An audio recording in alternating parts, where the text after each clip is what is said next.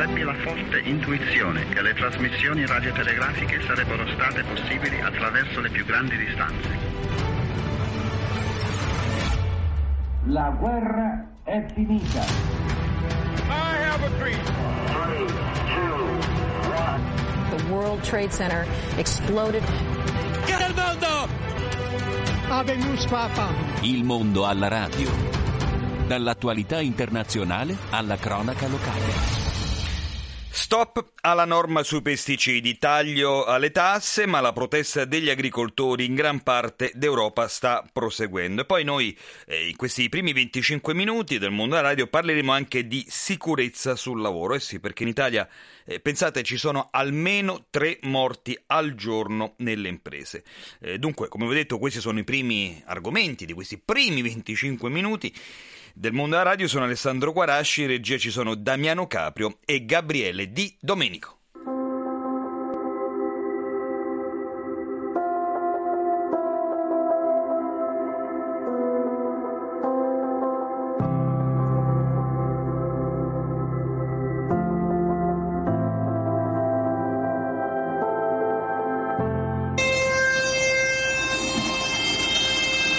Vogliamo né strumentalizzazioni, politica, associazioni, ma nemmeno personaggi si vogliono fare pubblicità o hanno altri scopi sulle spalle nostre. No, non punto il dito contro nessuno, però voglio stare attento che la mia manifestazione di coloro che sono insieme a me vada per come deve andare. Sembra che comunque è quasi ufficiale che fra domani pomeriggio... Allora, il riscatto agricolo conferma il corteo di questa sera sul grande raccordo anulare di Roma. Sfileremo con tutti i 500 trattori che si trovano al presidio di Via Nomentana, spiega uno dei portavoce toscani della protesta. Stamattina quattro trattori hanno sfilato per il centro eh, di Roma. Intanto che cosa succede nel resto d'Europa? In eh, Polonia gli agricoltori hanno bloccato eh, con i trattori, pensate, i valichi di frontiera con eh, l'Ucraina. Intanto Teresa Schmidt, presidente dell'Unione dei giovani agricoltori tedeschi, canta vittoria e sottolinea: Noi facciamo di tutto per proteggere animali e natura, dice. Abbiamo idee alternative per tagliare l'inquinamento, ci obbligano a tenere il 4% del terreno incolto. Noi, lei dice eh, la Schmidt, proponiamo di piantare strisce di siepi, fiori di alberi eh, che preserverebbero la biodiversità di api, uccelli e animali. Allora, siamo moderni, dicono gli agricoltori tedeschi, ma non vogliamo la burocrazia. Allora, per capire un po' come sta andando a livello europeo, abbiamo in, list- in linea eh, Giordano Emo, capo di lista, vicepresidente di Confagricoltura. Buon pomeriggio, eh, capo di lista. Buon pomeriggio a voi e agli ascoltatori. Senta, allora la situazione a livello europeo mi, sa- mi pare discretamente, diciamo, ingarbugliata, perché se in qualche modo in Italia stiamo tentando di avere, eh, diciamo, un accordo, in Polonia, per esempio, vengono bloccati i valichi di frontiera con l'Ucraina. Eh, il problema rimane un corretto diciamo, rapporto con Bruxelles. Che ne pensa? Eh certo, bisogna il, il, corretto rapporto con Bruxelles è importante. Consideri che oltretutto ci sono stati, oltre alla pandemia, sono due guerre in corso, eh, vicine intendo dire, e quindi il problema dell'Ucraina è l'abbassamento dei dazi e tutti i cereali e le oleaginose che si stanno riversando nei paesi limitrofi anche in Italia, che portano quindi a un abbassamento del prezzo diciamo, eh, di mercato dei, dei, dei, prodotti, dei cereali prodotti dai nostri agricoltori e degli agricoltori europei. Certamente che questa è una questione che va assolutamente affrontata anche diciamo, tenendo presente che l'Ucraina ha fatto domanda per entrare nell'Unione Europea eh, avendo poi comunque una situazione socio-economica completamente diversa dalla nostra. Quindi noi dobbiamo fare sempre appello al trattato istitutivo eh, dell'Unione Europea e della, della, della, Comunità Economica Europea in cui la politica agricola comune eh, serviva a dare diciamo, eh, eh, una politica agricola che consentisse ad avere dei prodotti uh, per i cittadini europei e quindi la security in, eh, mani- sufficienti e comunque anche a dare la possibilità alle aziende agricole di essere competitive, di poter produrre. Senta, allora, visto che ha toccato, visto che sta toccando questo argomento, a questo punto l'accordo col Mercosur, Mercosur va assolutamente fatto saltare, cioè perché non garantisce in sostanza per l'Europa nulla. Guardi, noi siamo sempre stati per riuscire a fare dei rapporti non bilaterali ma all'interno del, del WTO E quando si sono iniziati a fare questi rapporti bilaterali tra Unione Europea e gli altri paesi come il Mercosur o il CETA, siamo sempre stati molto attenti alla politica di impatto che questi accordi avrebbero potuto portare ai nostri settori, perché prima di fare un accordo eh, con un paese o con dei paesi come quelli che fanno parte del Mercosur, bisogna capire esattamente cosa questo eh, comporterebbe nelle produzioni agricole europee, tenendo presente anche che noi abbiamo dei sistemi socio-economici, sociali, ambientali che sono completamente diversi da quei paesi. Quindi va bene, siamo sempre per il commercio internazionale, però bisogna che ci siano le stesse regole per tutti, perché altrimenti ci troveremmo ad avere una, un'Europa verde non produttiva che importa prodotti che sono fatti eh, su, con dei mm. criteri che non sono quelli che sono stati accettati da noi. E questo è un problema importante. Eh, senta, eh, veramente per chiudere, l'accordo raggiunto in qualche modo con il governo sull'IRPEF eh, vi, so, mm, vi, soddisfa in un minuto, capo di lista, gentilmente? Guardi, sì, io, io, credo che eh, l'IRPEF, eh, che è stata sospesa dal, dal, dal ministro Martini ancora alcuni anni fa, ha fatto sì che i prezzi non salissero sugli scaffali dei consumatori italiani. Ecco, quindi noi siamo i più deboli della filiera e quindi questa, questa sospensione ha fatto sì che potessimo essere più competitivi e, e quindi poter offrire i nostri prodotti a un prezzo eh, sicuramente migliore. Ora, se si viene sospesa l'IRPES, certamente siamo d'accordo, non crediamo che debba essere fatto a scaglioni, ma debba essere fatto per tutte le aziende del comparto agricolo italiano. Benissimo, io lo ringrazio per essere stato con noi Giordano Emo, capodilista e vicepresidente di Confagricoltura. Buon pomeriggio. Buon pomeriggio a voi, grazie, arrivederci. Paese mio che stai sulla collina, disteso come un vecchio addormentato. Allora, questa canzone eh, ci riporta davvero a quelli che sono, diciamo, panorami, panorami agricoli. Ecco, la protesta di questi giorni ha avuto come obiettivo, lo sapete, anche e soprattutto il regolamento sui pesticidi che poi l'Unione Europea ha ritirato. AIAB, che è l'Associazione Italiana Agricoltura Biologica, non è d'accordo con chi vuole in qualche modo depotenziare il Green Deal europeo. La PAC rappresenta circa il 30% del bilancio comunitario, una parte diciamo molto rilevante delle risorse a disposizione. A beneficiarne però sono soprattutto le grandi aziende e non certo i piccoli produttori, così ci ha detto eh, Giuseppe Romano che è proprio presidente di AIAB. Noi siamo sinceramente sconcertati da, da, questi passi indietro sul Green Deal e in particolare appunto per quanto riguarda gli attacchi che abbiamo ricevuto come settore biologico eh, dalla, da, nei contesti politici e anche per la marcia indietro di ieri sulla riduzione del prodotto fitosanitario su, in agricoltura. In particolare ci chiediamo se dopo anni di utilizzo di questi prodotti come, come, è andato avanti fino ad ora, quindi con limitazioni, con ovviamente una normativa che si è evoluta senza dover eh, demonizzare troppo alcuni passaggi del, della storia recente dell'agricoltura, ma se tutta questa storia ha portato ad oggi alla situazione attuale, ci chiediamo perché continuare ad andare su questa strada. È evidente che la crisi che oggi affrontiamo che è esplosa con le manifestazioni dei trattori che sono oggi all'ordine del giorno sulle cronache, è il frutto di una politica agricola e di una gestione agronomica sbagliata dell'agricoltura. Ecco, però mi scusi, allora le grandi organizzazioni e coloro che protestano dicono che però le attuali regole non danno assolutamente valore alle produzioni e sono solo un ostacolo. No, le attuali regole, a parte che per quanto riguarda, tra virgolette, le restrizioni verdi dell'agricoltura, era un processo assolutamente un work in progress, cioè che stava iniziando adesso, i cui effetti si sarebbero visti dopo il 2030.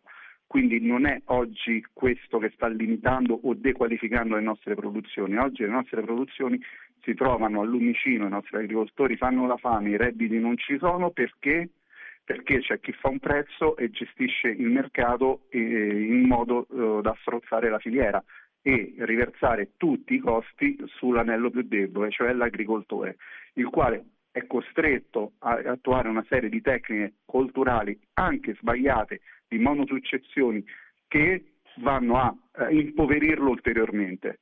Quindi è tutto un paradigma produttivo che deve assolutamente essere rivisto, ma al di là del eh, pensare o non pensare che il biologico possa essere la soluzione, di fatto possiamo affermare con certezza che l'attuale sistema produttivo non è la soluzione, perché oggi 6 febbraio 2024 abbiamo i trattori in piazza, abbiamo gli agricoltori che muoiono di fame. Quindi eh, ecco, gli questo punto anni di agricoltura sono andati male. Allora, voi che cosa farete in qualche modo per far valere eh, diciamo, le vostre posizioni e ribadire, secondo voi, il valore del Green Deal? Allora, noi faremo sicuramente tutto quello che è in nostro possesso in quanto azioni di, um, di, lobby presso il Ministero e presso l'Unione Europea, anche con i nostri partner europei, la Federazione Europea del Biologico. E sicuramente quello che faremo, che abbiamo sempre fatto, è lavoreremo in un movimento per il biologico che tiene dentro consumatori, aziende, tecnici, società civile, perché tutti insieme ci si salva da questa situazione, perché se è vero, come ho detto, che eh, processi agronomici hanno portato a questo punto, è vero anche che una parte di eh, responsabilità dell'attuale eh, sistema produttivo ce l'ha anche il consumatore, che non può essere dire, tolto dal, dall'orizzonte de, degli attori di questo, di questo sistema. Quindi tutti insieme ci dobbiamo salvare, quindi consolidare il movimento, mettere in rete tutti i soggetti della società civile, dell'agricoltura, dei consumatori per fare nuove proposte per un nuovo modello agricolo.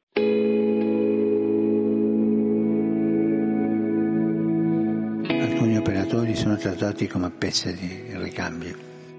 Questo è il primo lavoro, prendersene cura dei fratelli e le sorelle, del corpo dei fratelli e le sorelle.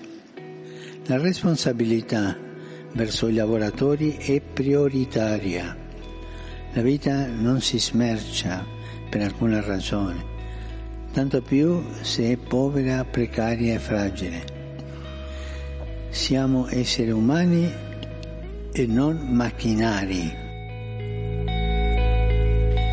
E allora, quanto ci ha detto il Papa, il Papa avrete capito che parlava di, di, lavoro. Eh sì, perché cambiamo argomento, ma e parliamo soprattutto di sicurezza sul lavoro. Pensate che nel solo 2023 sono state ben 1467 le persone che sono morte sul loro posto di lavoro in Italia. Gli infortuni denunciati all'INALI entro il mese di dicembre scorso sono stati 585.356, eh, in calo rispetto ai quasi 6.000, eh, 600.000 scusate, 900 eh, del 2022, un numero però comunque anche se in calo troppo alto. E e purtroppo la situazione non è certo migliorata in questa prima parte del 2024. Noi ci chiediamo come fa un paese civile moderno a sopportare che in soli due giorni, ovvero il 17 e il 18 gennaio di quest'anno, ci siano stati 10 lavoratori morti sul lavoro. Ora l'Italia è interessata, lo avrete capito, da diversi lavori eh, cantieri del PNRR. Il 2023 ha visto eh, un balzo storico delle aggiudicazioni dei lavori pubblici per un importo complessivo di 91 miliardi, dunque con un aumento del 54% rispetto al 2022. E poi c'è il giubileo. Il tempo corre, pensate che l'anno santo, eh, per l'anno santo meno dell'1% delle opere previste sono state attualmente ehm, completate e che per quasi 8 opere su 10 eh, manca ancora la progettazione. Eh, questi dati ci arrivano dall'osservatorio eh, sul Giubileo e il PNRR di Ance Roma Acer. Insomma, il rischio è che si corra, proprio per arrivare in tempo, e che a quel punto gli incidenti eh, possano aumentare. Insomma, la vigilanza è massima, ci ha detto anche Francesca De Sanctis, che è vicepresidente eh, dei costruttori romani, ovvero Ance Roma Acer. Noi attraverso questo osservatorio monitoriamo appunto la situazione sia delle gare che dei lavori in corso, eh, i numeri eh, stanno, diciamo, stanno, andando avanti, però siamo ancora a delle percentuali eh, non sufficienti per, eh, per essere eh, pienamente soddisfatti. Eh, il nostro unico timore è che poi essendo l'ultimo anello della catena ci, dobbiamo, ci, trovi, ci troveremo a dover correre e quindi è una cosa che diciamo, tutte le responsabilità poi sul, eh, di rispetto dei tempi del PNRR e del Giubileo ricadranno sulle imprese, però i tempi di esecuzione per un'opera pubblica comunque sono quelli, sono definiti, non sono comprimibili più di un certo tot. Ecco, c'è tutto un tema di sicurezza sul lavoro, sappiamo in Italia mediamente ci sono tre morti al giorno eh, sul lavoro. Voi come state affrontando anche questo tema della sicurezza, di dover garantire appunto una sicurezza che magari a volte si deve espandere su due o tre turni di lavoro? Sì, diciamo no, al di là che Acer eh, ha mm, sottoscritto vari protocolli d'intesa proprio per assicurare il massimo rispetto delle normative sulla sicurezza, come imprese ma anche come associazione stiamo facendo un'attività di sensibilizzazione importante e sta anche molto alla responsabilità del singolo perché le imprese possono fare formazione, vigilanza, ma noi facciamo un appello anche alla responsabilità del singolo perché se si vanno a vedere i dati molto spesso gli infortunati sono quelli con competenze maggiori, quindi quelli che si sentono sicuri del lavoro che fanno. Allora a questo punto però serve un accordo molto stretto anche con sindacati, ispettorati del lavoro, carabinieri e così via. Sì, eh, guardi, noi siamo pieni di controlli e siamo come imprese eh, aperti ogni volta a collaborare, però mh, mm, diciamo, eh, non, ci, non, bisogna mai perdere di vista che comunque la parte principale è l'esecuzione del lavoro, perché se poi veniamo interrotti in continuazione da visite ispettive da, eh, o comunque da controlli con 40-50 persone in cantiere, eh, allora i tempi per il rispetto del, dei lavori, del, delle scadenze del giubileo del PNRR potrebbero anche essere ancora più a rischio. Noi mettiamo tutta la nostra responsabilità e competenza, però chiediamo anche di farci lavorare. Senta, la ripresa dell'occupazione in Italia e la ripresa dell'occupazione anche a Roma può e deve ripartire dall'edilizia e come? È già ripartita dall'edilizia anche prima con eh, diciamo, il super bonus e adesso con eh, lavori giubilari e PNRR. Il problema è che c'è mancanza di manodopera cioè non, e di professionalità anche di tecnici, quindi eh, stiamo cercando di fare accordi anche con gli ITS, con le università per cercare di formare eh, persone che possano essere immediatamente inseribili nei cantieri, però c'è una grave carenza di, di risorse. E allora, prima vi parlavamo del PNRR, a Roma i lavori eh, conclusi sono eh, l'11% e anche qui bisogna andare veloci perché il termine massimo è il 2026, così ci ha ricordato eh, Giovanni Caudo che è a capo della Commissione per il PNRR di Roma Capitale.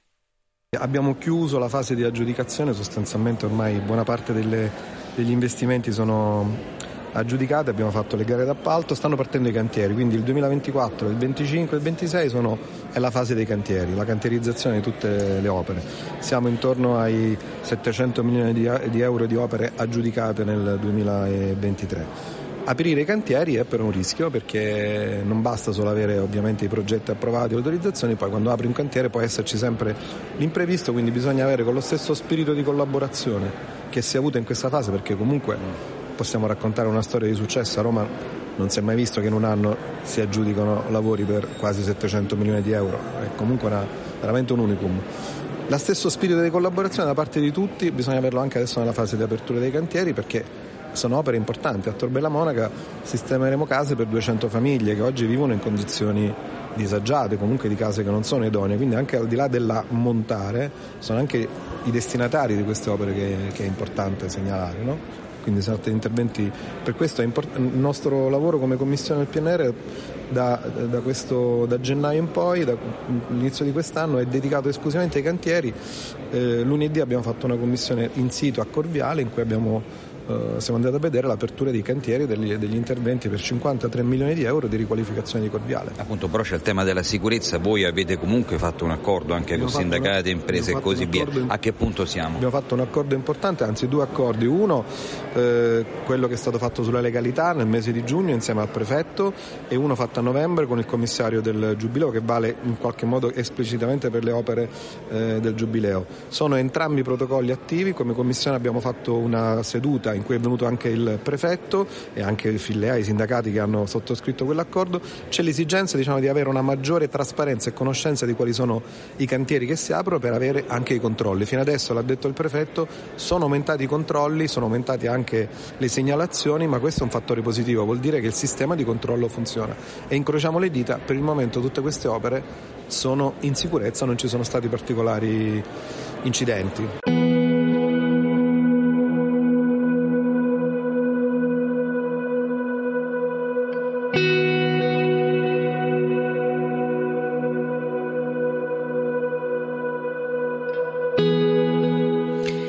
La sicurezza eh, sul lavoro riguarda anche le piccole imprese, non solo quelle grandi che ehm, eseguono lavori stradali. Allora noi abbiamo in linea eh, Marco Granelli, presidente di Confartigianato. Buon pomeriggio Granelli. Buon pomeriggio, grazie. Allora, senta, io penso che di sicurezza parlerete domani anche con il Papa perché è prevista una vostra udienza con Papa Francesco. Il Papa in più di qualche occasione si è speso su questo tema. Guardi, domani per noi è una giornata di festa, una giornata che ci dà tanto onore. E noi diciamo sui temi che oggi riguardano soprattutto le persone, le nostre imprese in termini di sicurezza, in termini diciamo, di qualità del lavoro, siamo da sempre impegnati in prima linea, per cui c'è da sempre un'attenzione diciamo, molto alta rispetto a tutte diciamo, le dinamiche che oggi succedono in ambito lavorativo eh, c'è questa anche direi non distinzione fra quello che è l'imprenditore e quello che è il collaboratore. Mm-hmm. Cioè oggi tanti accusano di abbassare un po' il livello di sicurezza le piccole imprese, i nostri imprenditori, noi in realtà diciamo che questo non è ascrivibile a noi, ma piuttosto a una cultura della sicurezza che si deve affermare sempre di più, per cui vanno intensificati i rapporti anche con le scuole, con gli istituti, con coloro che sono preposti ad insegnare la sicurezza perché molte volte l'abitudine e l'eccessiva confidenza con certe mansioni provoca queste situazioni di sicurezza che hanno anche delle volte risvolti mortali. E allora senta, senta una cosa, um, il, lavoro, il, lavoro, c'è, lo, ci dovrebbe essere, però sono sempre più eh, ricercate dalle imprese le competenze per affrontare le transizioni digitali e verde. Eh, sì. Però spesso domanda e offerta non, non, coincidono, il problema è questo, anche per gli artigiani. Sì, assolutamente, noi lo stiamo sottolineando ormai da diverso tempo, tra le tante cause che oggi ci sono sulla scarsità di figure che necessitano alle nostre imprese, ci sono tanti problemi, no? ci sono tanti motivi. La crisi demografica è anche un componente perché se ne parla poco, ma in realtà anche qui da tanti anni ci sono meno nascite, quindi anche meno giovani che possono oggi affrontare dei percorsi lavorativi. C'è soprattutto però un gap tra scuola e mondo del lavoro. Cioè, diciamo che da tanti, da troppi anni non si insegna più la cultura del lavoro. Per cui oggi c'è questo mismatch e questa situazione che vede oggi la carenza nel mondo delle piccole imprese, quindi quelle con limite dimensionale fino a 50 addetti, diciamo, nel 2023 che ha, ha avuto delle, delle, cifre molto alte. Non abbiamo trovato, penso, 1.700.000 lavoratori. A fronte però di una situazione che io definisco anomala di 1.500.000 giovani nella fascia dai 15 ai 34 anni che non studiano, non lavorano e non fanno neanche percorsi formativi. Quindi oggi questo è il vero problema che va affrontato. Io dico dobbiamo vincere perché è anche un problema di tipo culturale e dobbiamo anche smettere di mettere in contrapposizione cultura accademica rispetto a quella tecnica. Per noi c'è una terza via che mette assieme queste due culture e dà piena dignità a un percorso tecnico che necessita chiaramente di nozioni anche di carattere più culturale, ma che deve essere soprattutto oggi implementato, riconosciuto e soprattutto le famiglie devono capire che avere un figlio che oggi è un bravo artigiano e che usa le mani diciamo, nel fare la propria attività è un valore, per, Se, è, un valore è, un valore importante riconoscere. Granelli, la fermo un attimo che ci scrive Francesco da Napoli al 335 124 3722, il numero per gli Whatsapp. Veramente però in, in un minuto. L'intelligenza artificiale vi ruba il lavoro? No, assolutamente. Per noi l'intelligenza artificiale è un mezzo e non è un fine, per cui noi vediamo l'intelligenza artificiale a favore dell'intelligenza artigiana, cioè nel senso che deve aiutare oggi i nostri artigiani che sono il vero Made in Italy, i veri ambasciatori del Made in Italy, che fanno una qualità e un'eccellenza che non può essere riprodotta artificialmente. L'intelligenza artificiale mi auguro che abbia uno studio, una perimetrazione normativa, come sta facendo mm. l'Europa, e che sia al nostro servizio per togliere tutte quelle attività eh, gravose o standardizzate che oggi vengono fatte, quindi per alleviare quelle che sono le difficoltà che molti lavoratori incontrano e quindi per aiutare ad esaltare sempre più quello che è il vero valore artigiano, che vuol dire creatività, unicità, bellezza e soprattutto l'utilizzo delle mani in un modo sampiente e di grande riconoscibilità, non solo in Italia, ma ripeto in tutto il mondo. E allora, Granelli, domani benvenuti in Vaticano, ricordo che sarete ricevuti da Papa Francesco, eh, Marco Granelli, presidente di Conf Artigianato. Eh, buon pomeriggio, Granelli. Grazie, grazie tante, buon pomeriggio a tutti voi, grazie. Grazie, allora eh, io vi lascio per 5 minuti scarsi, ci sentiamo con la seconda parte del mondo della radio, vi lascio con un brano di George Michael, I Can't Make You Love Me, eh, George Michael eh, scomparso troppo presto, davvero eh, un cantante con, con una timbrica davvero importante.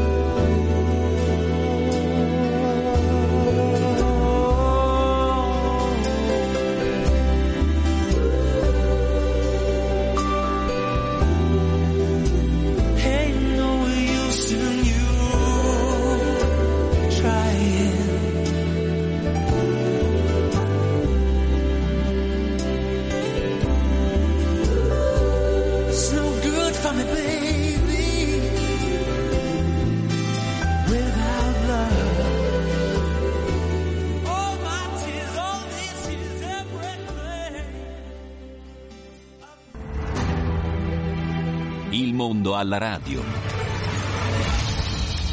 E allora, nonostante i vari interventi, la povertà in Italia rimane troppo, troppo elevata. Infatti sono eh, 5 milioni e 600 mila gli italiani in questa condizione e sono sempre più i fattori che fanno precipitare tante famiglie in indigenza. Pensiamo ai troppi debiti che vengono contratti, al gioco eh, d'azzardo, eh, anche alla perdita dei posti eh, di lavoro. Pensiamo a tante vertenze che sono in questo momento in Italia. E allora eh, parleremo di questo nei prossimi 20 minuti.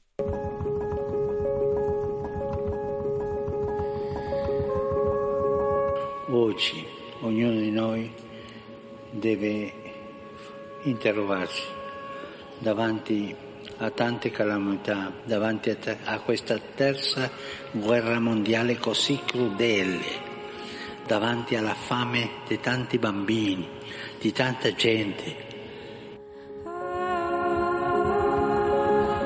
E avete sentito il Papa ha usato la uh, parola uh, fame. Eh, ne parliamo perché oggi è stato presentato il rapporto della Fondazione Salus Popoli Romani della Diocesi di Roma che aiuta chi ha contratto troppi debiti. Pensate, le richieste per gli anni 2020-2023 sono state complessivamente 812 provenienti per la stragrande maggioranza dalla città di Roma. Considerato le posizioni ancora in lavorazione per il 2023 e le informazioni eh, complete disponibili eh, per il periodo 2020-2022 l'analisi del dettaglio delle richieste è stata svolta per 558 casi, per un totale di 1800 posizioni debitorie analizzate.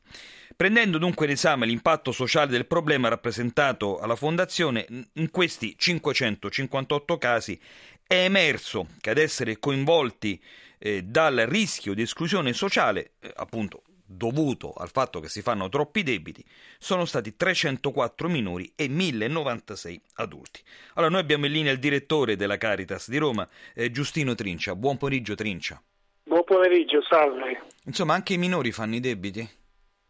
Beh, certo, eh, capita, dunque, a parte che c'è un problema soprattutto con il cosiddetto gioco, che di gioco mm. non ha nulla, di azzardo, online eh, che coinvolge anche molti minori in generale, ma poi questi minori stanno dentro, quelli di cui noi per, abbiamo parlato oggi, sono all'interno di gruppi e di famiglie naturalmente fragili, magari il papà o la mamma hanno perso il posto di lavoro oppure hanno avuto una forte riduzione del proprio reddito e mm-hmm. quindi magari si sono create più posizioni debitorie.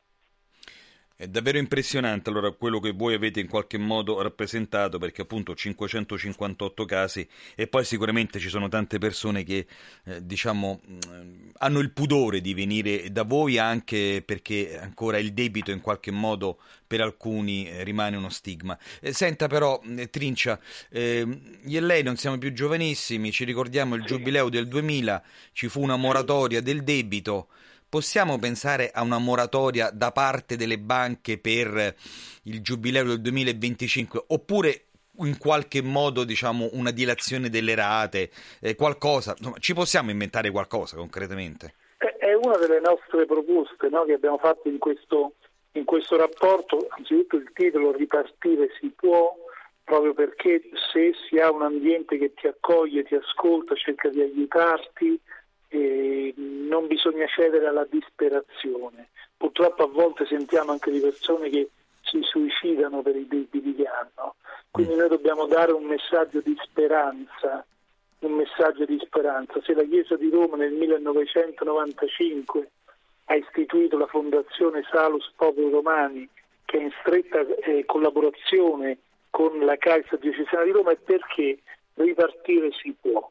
Quindi questo è un messaggio che vorrei dare. Tornando al giubileo, il giubileo è la liberazione dalla schiavitù, la liberazione appunto dai debiti, dei debiti contratti. Quello che noi anche abbiamo proposto è di varare dei piani straordinari di remissione o di significativa riduzione del carico di debiti che grava soprattutto sulle persone più fragili, su chi per esempio ha un lavoro ma è mm-hmm. pagato poco oppure ha una pensione molto bassa.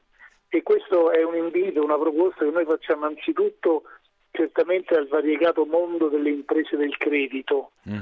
ma credo che riguardi anche tutta l'area dei servizi, delle utenze e quant'altro, perché veramente questo rapporto, questi dati mettono in evidenza che spesso, il più delle volte, il sovraindebitato non è uno spendaccione, ma è un sovraindebitato, un sovraindebitamento causato anche dalle spese della vita quotidiana, perché non riesce a pagare delle rate dell'affitto, oppure delle rate del condominio, oppure perché hai delle spese sanitarie, oppure perché magari hai un divorzio, una separazione, oppure perché devi pagare appunto eh, dei debiti legati anche al disturbo da gioco d'azzardo. Cioè, quindi voglio dire, questo rapporto e questi dati mettono in evidenza in generale una, un impoverimento complessivo che c'è in atto nella nostra città, ma purtroppo il quadro è più generale, il quadro, eh sì, il, quadro, il quadro, è davvero nazionale se pensiamo che l'Italia è uno dei pochi paesi in cui i redditi non sono affatto aumentati. Per chiudere, eh, Trincia, il, il, rapporto con eh, le istituzioni però sarà fondamentale in questo caso. Beh, qui è decisivo che le istituzioni pubbliche facciano di più e molto meglio, perché qui ci sono anche delle normative da cambiare, da aggiornare e ci sono anche delle misure da, da prendere.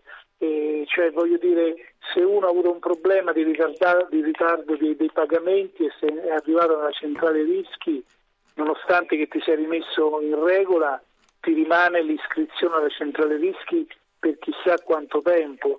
Se hai bisogno di accedere al, al credito legale, spesso ti dicono di no perché non offri le necessarie garanzie andrebbe creato un fondo speciale per salvare le case dalle aste immobiliari, eh, andrebbero previsti dei servizi sanitari di cura per chi soffre di una patologia che si chiama appunto disturbo da gioco d'azzardo patologico. e non c'è nulla. Andrebbero introdotte forme di microcredito sociale perché a, volte bastano anche piccoli importi, ci sono debiti con i condomini che non arrivano ai 4.000 euro. Allora voglio dire, se uno avesse forme anche di microcredito sociale molto più efficaci di quelle esistenti, si potrebbe evitare a molte persone di cadere nella disperazione e potremmo aiutare a ripartire. E magari potremmo... Il messaggio di eh, speranza è questo. Potremmo evitare che poi queste persone invece cadano anche nell'usura. Allora io ringrazio bravissimo, per bravissimo, essere stato con... Esatto, Giustino, Trin... Giustino Trincia, direttore della Caritas di Roma. Buon pomeriggio Trincia. Grazie, grazie molto. E allora io vi invito magari a raccontare anche le vostre eh, storie eh, di persone che magari hanno avuto un debito e che hanno avuto difficoltà a rientrare da questo debito. Mm, mandateci le vostre storie al cellulare per WhatsApp 335 124 3722. Lo ripeto, 335 124 3722. Allora, continuiamo a parlare di questo rapporto eh, a indirizzare le persone verso la fondazione nel 30% dei casi è un soggetto ecclesiale. Eh, che poi si è organizzato in servizio d'ascolto o altro. Mm, nell'11% è stato il parroco. Ecco, le persone, chi sono queste persone che vanno alla fondazione eh, Salus Popoli Romani per eh, tentare di avere un aiuto in caso hanno un debito? Sono nella maggior parte dei casi persone tra i 46 e i 55 anni e, ehm, mentre diciamo, eh, per quanto riguarda diciamo, il sesso il 52% sono maschi e il 48% sono donne. Nel 41,7% dei casi hanno un lavoro a tempo indeterminato, nel 18% hanno una pensione e nel 16% sono lavoratori autonomi. Eh, questi dati ci dicono che dunque anche chi ha un lavoro, un reddito, eh, rischia di cadere eh, appunto eh, nel debito, chiamiamolo così, patologico per vari motivi, magari anche semplicemente perché viene pagato pochissimo. D'altronde sappiamo in Italia c'è un problema di lavoro povero. Allora è, cre- è, chiaro che siamo di fronte a una vera emergenza, così ci ha detto l'assessora alle politiche eh, sociali di Roma eh, Capitale, eh, Barbara Funari. Sì, i numeri sono importanti anche perché la crisi economica purtroppo fa accedere anche a meccanismi di indebitamento che, da cui poi è difficile uscire, i dati della Caritas ce lo confermano.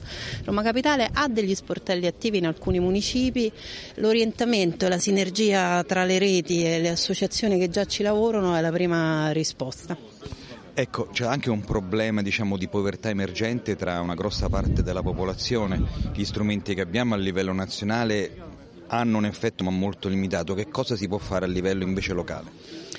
Evidentemente il tema dei fondi è fondamentale, eh, avere la possibilità di accedere a, a, fondi che possono essere di garanzia e anche attivare delle, degli strumenti in emergenza, visto i numeri i comuni ne avrebbero bisogno. Roma Capitale è anche una città che numericamente eh, ogni fenomeno diciamo, ha un numero grande, abbiamo bisogno del sostegno del governo per supportare dei progetti anche nuovi per rispondere a questo fenomeno possiamo pensare magari a qualche progetto particolare anche in vista del Giubileo del 2025? Sarebbe importante e sarebbe anche un bellissimo segnale in occasione del Giubileo per, per raccontare anche un po' una liberazione che accanto al, all'anno del Giubileo può, può arrivare alle famiglie. Sarebbe importante quindi anche garantire ancora di più finanziamenti, orientamento e, e, rete, attivare anche una comunità solidale, lavorare nei quartieri per far sì che anche chi non si vergogna a chiedere venga intercettato il prima possibile. Ecco per chiudere, troppo gioco d'azzardo a Roma? Purtroppo sì, e soprattutto anche tra i giovani. Il gioco online ormai è un fenomeno che non governiamo e che difficilmente riusciremo a contrastare per la modalità. Eh, ho incontrato anche dei ragazzi di scuole superiori che mi raccontano che durante le ore di matematica possono arrivare a spendere più di 500 euro. Questo come concretamente dare, ci, ci, dimostra quanto è troppo accessibile a tutti. Bisogna lavorare per, con delle scelte coraggiose su questo e, e impegnarsi affinché si possa limitare anche l'accesso al gioco d'azzardo.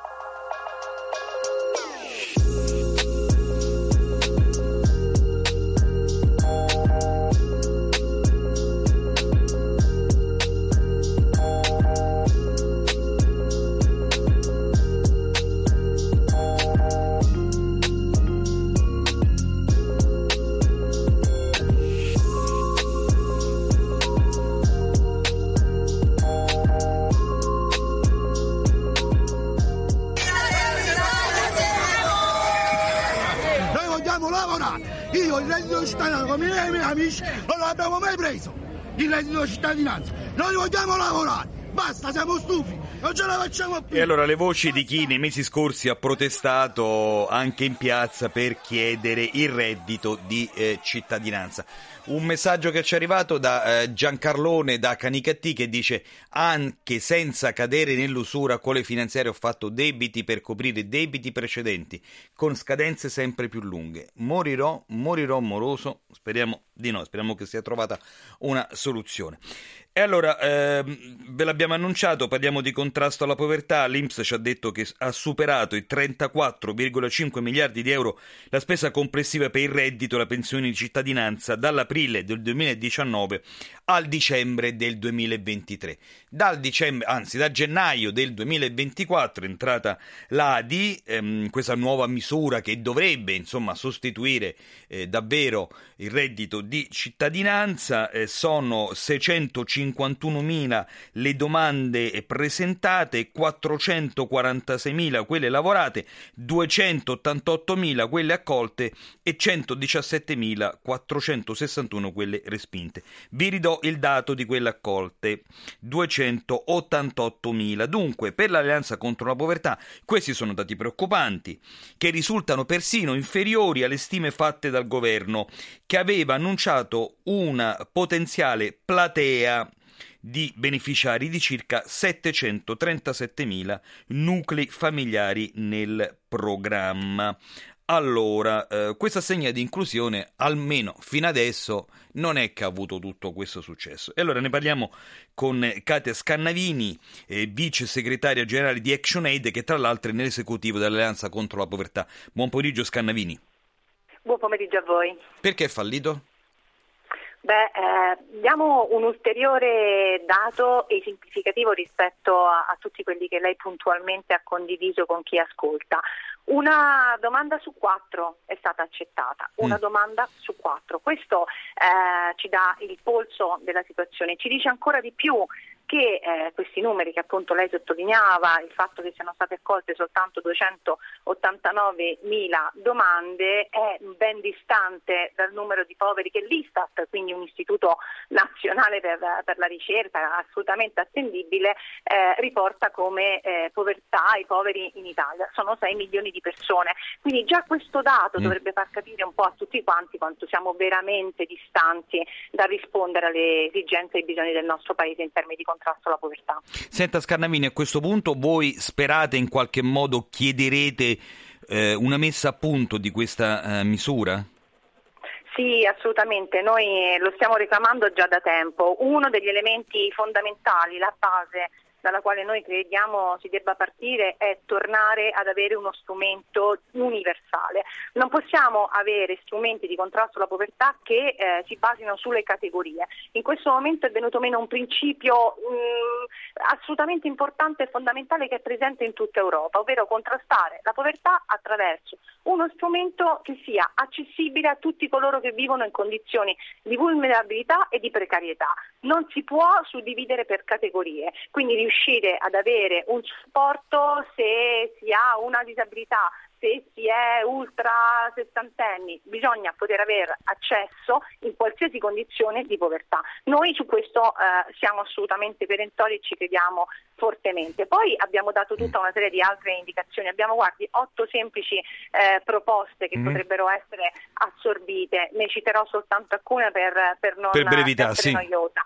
Esatto, allora innanzitutto eh, per quanto ci riguarda noi mh, mm, crediamo che dobbiamo ritornare a quelli che erano i requisiti di redditi che avevamo con reddito eh, di cittadinanza. Oggi si può accedere a questa nuova misura con, se si ha un reddito inferiore a 6 mila euro. Bene, eh, il reddito di cittadinanza permetteva di avere un reddito al, dal quale poi scende di 9.360 euro eh, se si aveva in più una casa in locazione. Quindi cominciare a eh, riallargare un po' queste maglie.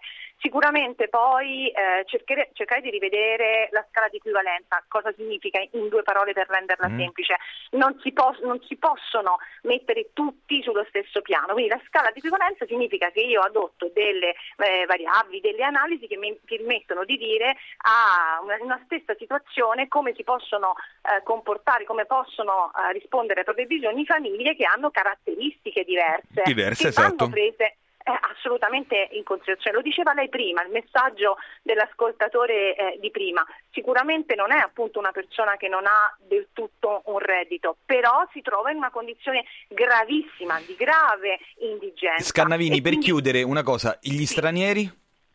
Ah, sugli stranieri una bellissima domanda. Noi sappiamo che con la nuova misura siamo scesi dalla residenza per gli stranieri da 10 anni a 5 anni, così come del resto chiedeva l'Unione Europea, ma noi vorremmo che questo vincolo fosse bastato a due anni, ma non perché eh, come dire, vogliamo allargare perché eh, tra l'altro sarebbe anche giusto un riconoscimento di tutti i diritti, ma perché le direttive europee ci ricordano che a parità di condizioni eh, le persone straniere e quelle residenti e italiane nel nostro caso devono avere gli stessi Hanno gli stessi diritti, diritti devono avere. Allora io ringrazio per essere stata con noi Katia Scannavini Cannavini, vice, eh, eh, vicepresidente di Action Aid Italia, eh, la ringrazio e soprattutto continueremo a seguire questi temi. Buon pomeriggio. Buon pomeriggio a voi.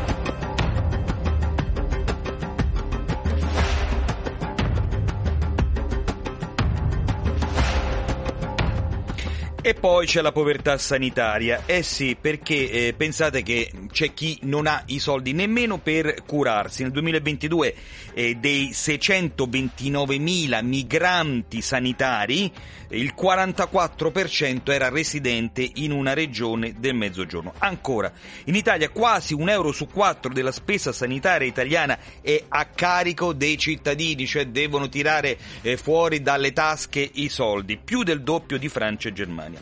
Cresce poi dunque il numero di coloro che ricorrono alle assicurazioni private o che decidono di ricorrere alla cosiddetta intramenia. Insomma, per il presidente della Fondazione Gimbe, Nino Cartabellotte, il rischio è che davvero aumenti il numero di coloro che non si possono permettere nemmeno le cure sanitarie.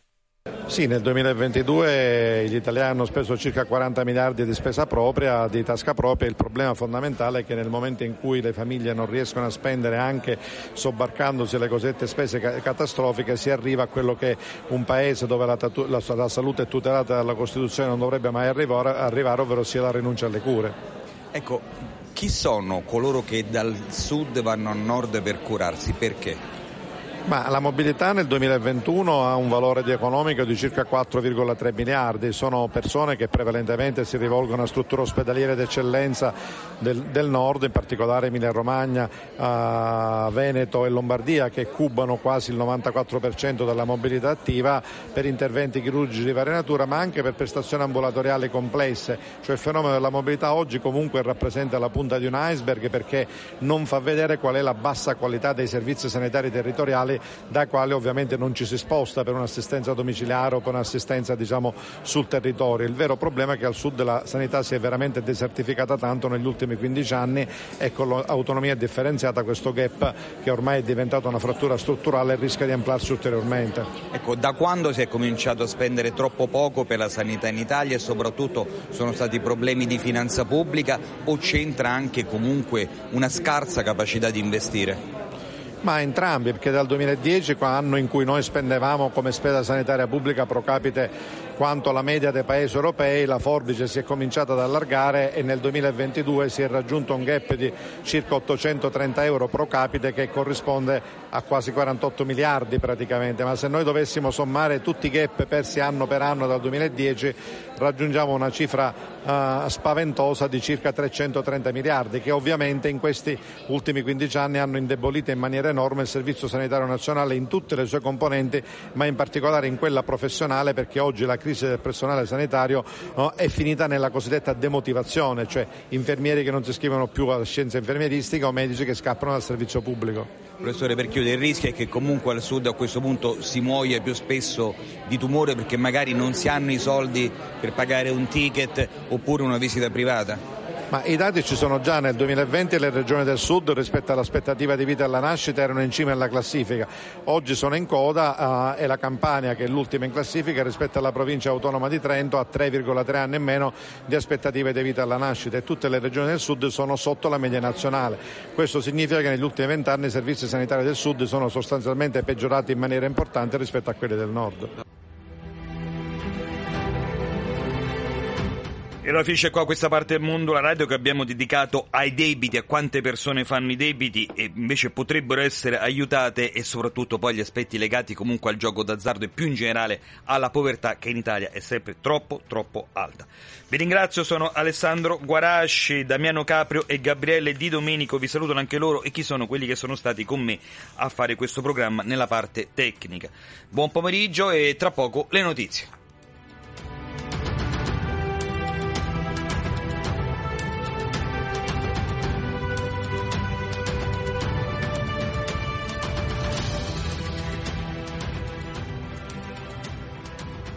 A Bologna, ascolta Radio Vaticana sulla tua radio digitale DAB e su app per smartphone e iPad.